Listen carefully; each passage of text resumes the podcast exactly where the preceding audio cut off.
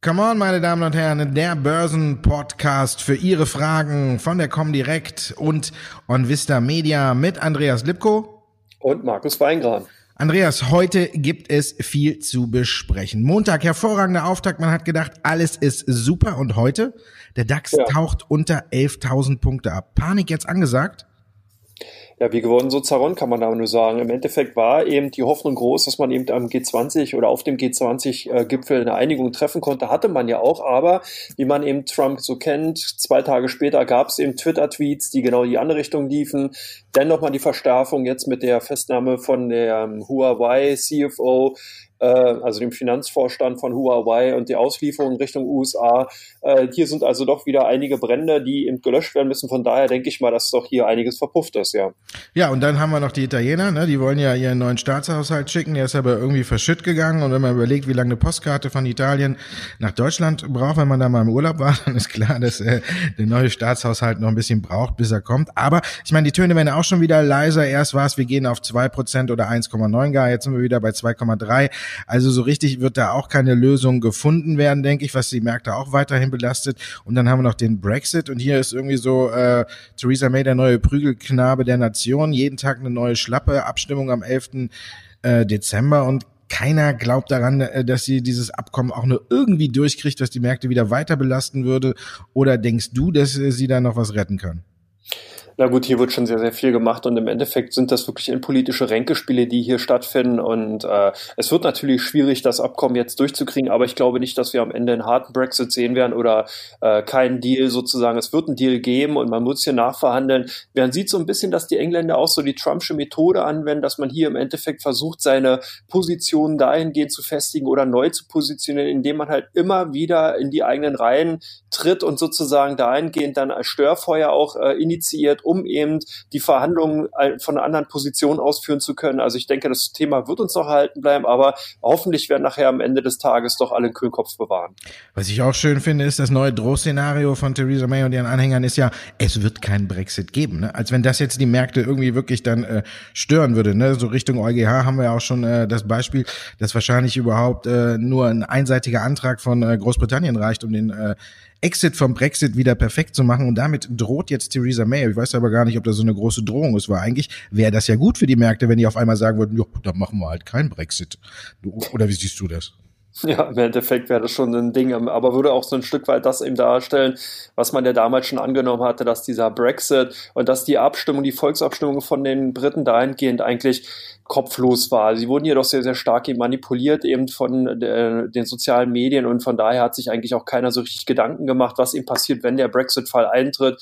Ausschließen würde ich es momentan nicht, Markus, hast du vollkommen recht. Ja, aber Theresa May hat heute früh auch nochmal gesagt, eine neue Abstimmung über den Brexit wird es unter ihr nicht geben. Jetzt müssen wir mal abwarten.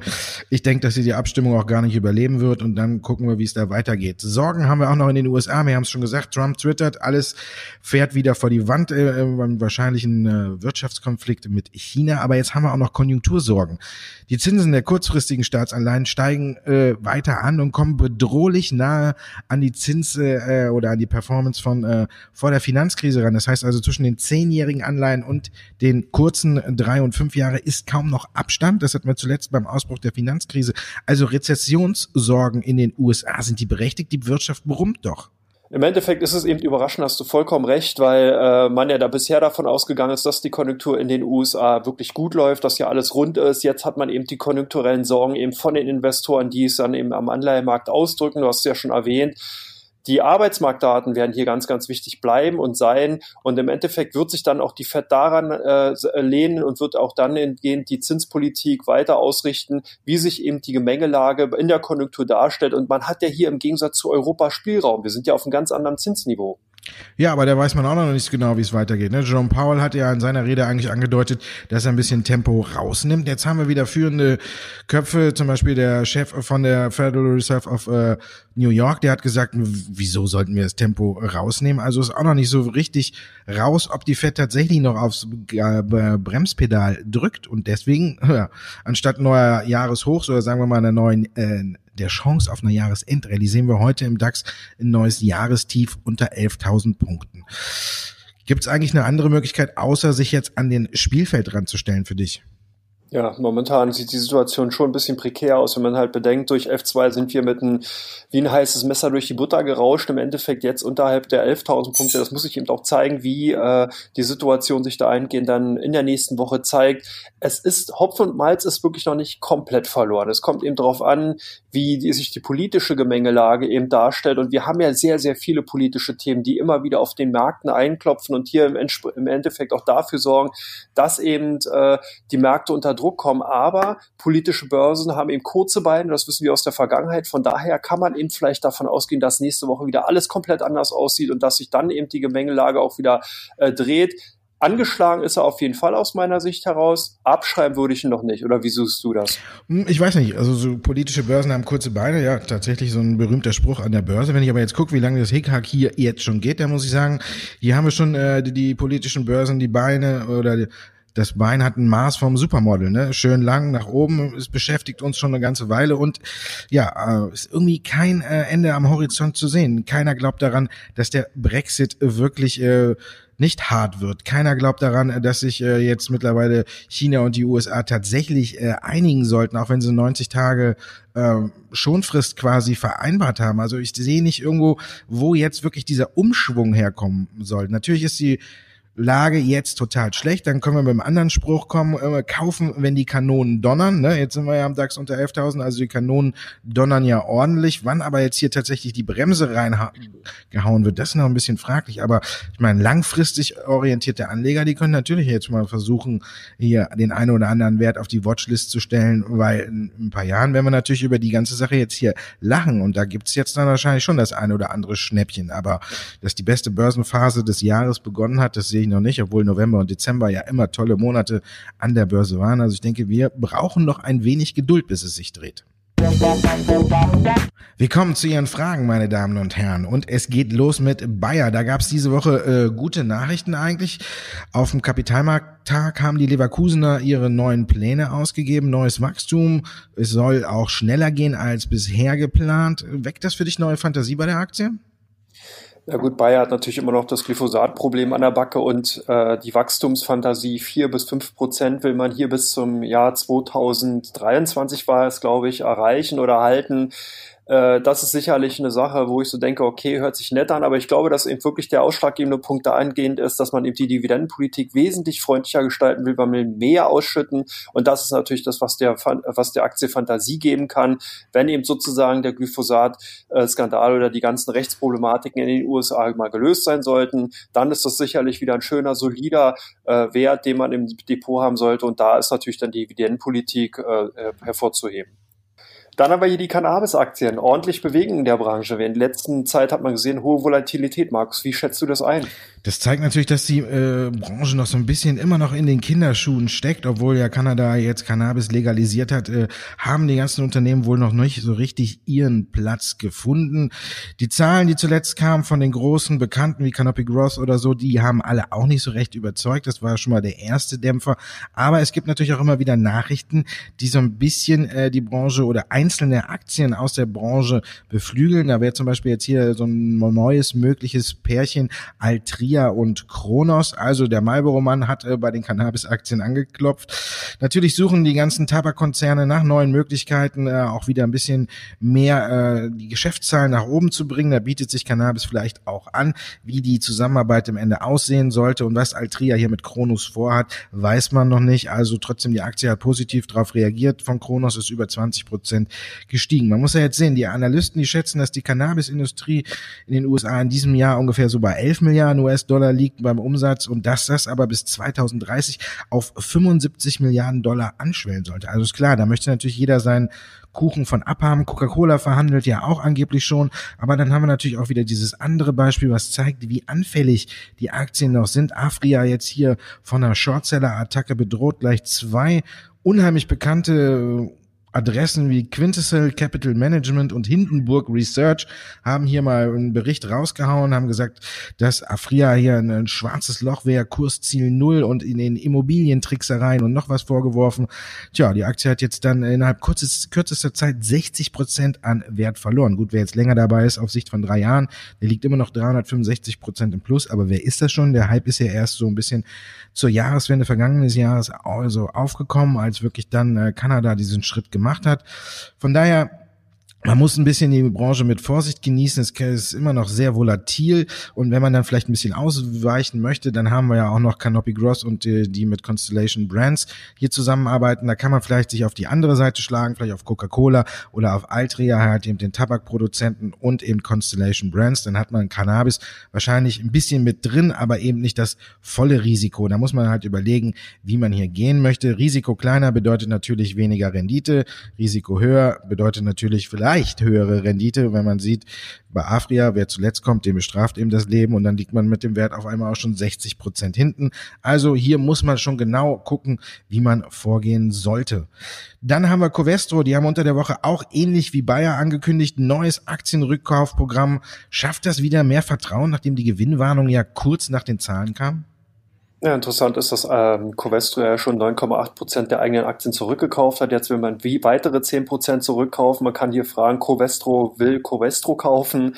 Aber im Endeffekt äh, ist es eben so, dass natürlich die Aktienrückkaufprogramme gezeigt haben, dass äh, dies immer in Zeiten ist, wo eben das Management der Meinung ist, dass man eben die Aktie als unterbewertet ansieht und natürlich dann auch kursstützend sein kann. Das heißt, gerade in Börsenstür in stürmischen Börsenzeiten sind solche Aktienrückkaufprogramme so ein kleines, sicheres Boot, zumindest für die Aktionäre, weil eben das Unternehmen ja dann hier größere Kursrückgänge nutzt, um eben Aktien zu kaufen. Also von daher könnte das zumindest erstmal für mehr Vertrauen sorgen. Aber hier ist natürlich das konjunkturelle Damoklesschwert über Covestro weiterhin. Sollte es zu einer Abkühlung kommen, dann können die äh, Manager ihre Aktien wirklich sehr, sehr günstig kaufen, weil dann werden die Aktien auch trotzdem weiterhin fallen. Volkswagen will 2026 Schluss mit den Verbrennungsmotoren machen und 2040 dann auch komplett den Verkauf der Verbrennungsmotoren äh, einleiten. Was hältst du denn davon? Ja, für mich ist es auch so, so, so ein zweischneidiges Schwert. Ne? Zum einen zeigt es mir irgendwie so ein bisschen, äh, wie weit äh, doch dann die deutschen Autobauer so ein bisschen hinterherhinken. Wenn man überlegt, Volvo will jetzt schon Ende kommenden Jahres, also Ende 2019, das letzte Auto mit Verbrennungsmotor verkaufen und dann nur noch E-Autos. Nun gut, dann kommt jetzt VW sieben Jahre später weiter. Und dann muss man ja auch nochmal sehen, 2040 schätzen sie, dass sie dann den letzten Wagen mit Verbrennungsmotor aus dem Schaufenster kriegen. Also Schluss mit dem Bau von Verbrennungsmotoren heißt ja auch noch nicht, dass die von der Straße weg sind. Also kommen wir vielleicht auch erst 2050 äh, an einen Punkt, wo VW nur noch mit Elektroautos auch auf der Straße vertreten ist. Alles für mich ein ganz langer Zeitraum. VW hat angekündigt, 44 Milliarden zu investieren. Das sind natürlich gute Nachrichten. Heute soll äh, auch noch eine gute Nachricht kommen. Das Handelsblatt hat berichtet, dass äh, der Gewinn in der Kernmarke vielleicht schon 2023 erreicht werden soll. Also was sich VW da vorgenommen hat. Also die operative Rendite würde damit von äh, zuletzt vier auf sechs Prozent steigen in der Kernmarke. Natürlich wieder gute Nachrichten. Dann das Gespräch bei Donald Trump auch nicht so schlecht, aber unterm Strich ist das für mich alles noch so ein bisschen nicht griffig genug. Ich kann in kein Auto von VW einsteigen, wo ich sagen kann, wow, jetzt haben sie endlich mal hier einen E-Flitzer, wo ich sage, der begeistert. Aber da muss erst was geliefert werden, damit es vielleicht dann äh, wirklich dann richtig in Schwung kommt. Aber da müssen wir jetzt abwarten, was sie machen. Die Nachrichtenlage bei VW wird vielleicht jedenfalls besser. Wenn man guckt auf die drei deutschen Autobauer, hat sich VW im Jahresverlauf auch am besten geschlagen. Das Minus ist hier am kleinsten. Aber wir reden immer noch seit Jahresanfang über ein Minus. Mercedes berichtet heute wieder über einen leichten Anstieg der Absatzzahlen. Also jetzt sind auch dieses, dieses ganze Hickhack mit den Zulassungsproblematiken weg. Man muss jetzt gucken, wie es sich entwickelt. Für mich hinken die Deutschen immer noch so ein bisschen äh, beim E- Autos hinterher und da muss man jetzt dann gucken. Aber letztendlich wird VW, glaube ich, mit seinem Baukastensystem dann am Ende doch noch aufholen und äh, auf langfristige Sicht natürlich weiterhin ein interessantes Investment.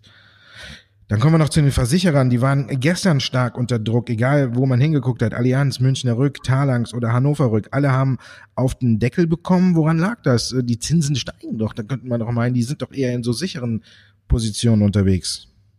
Ja, ich denke, dass hier Sell on Good News im Endeffekt der äh, ausschlaggebende Punkt war. Wir hatten von den äh, Schweizer Konkurrenten von Swiss Re und von Zurich, in, äh, Zurich Insurance Zahlen bekommen, die eigentlich ganz gut waren auf den ersten Blick, aber eben doch verhalten, was den Ausblick angeht. Die Investoren hatten hier wesentlich mehr erwartet. Da hat man eben die Verkaufskeule rausgeholt. Versicherer ja immer eigentlich eher so ein bisschen defensivere Werte, wo man dann eben doch so sein Heil drin sucht, wenn es eben stürmisch wird. Jetzt sieht man da eben auch wenig Perspektiven. Das heißt sozusagen auch den Einhergang mit eben sowieso der generellen Kon konjunkturellen Abschwächung. Deswegen hat man hier eben Gewinne mitgenommen, wenn sie dann eben in den Einzelwerten noch vorhanden waren, hat eben auf die Verkaufstaste gedrückt und die Aktien dann eben in Schar beziehungsweise als Branche komplett abverkauft.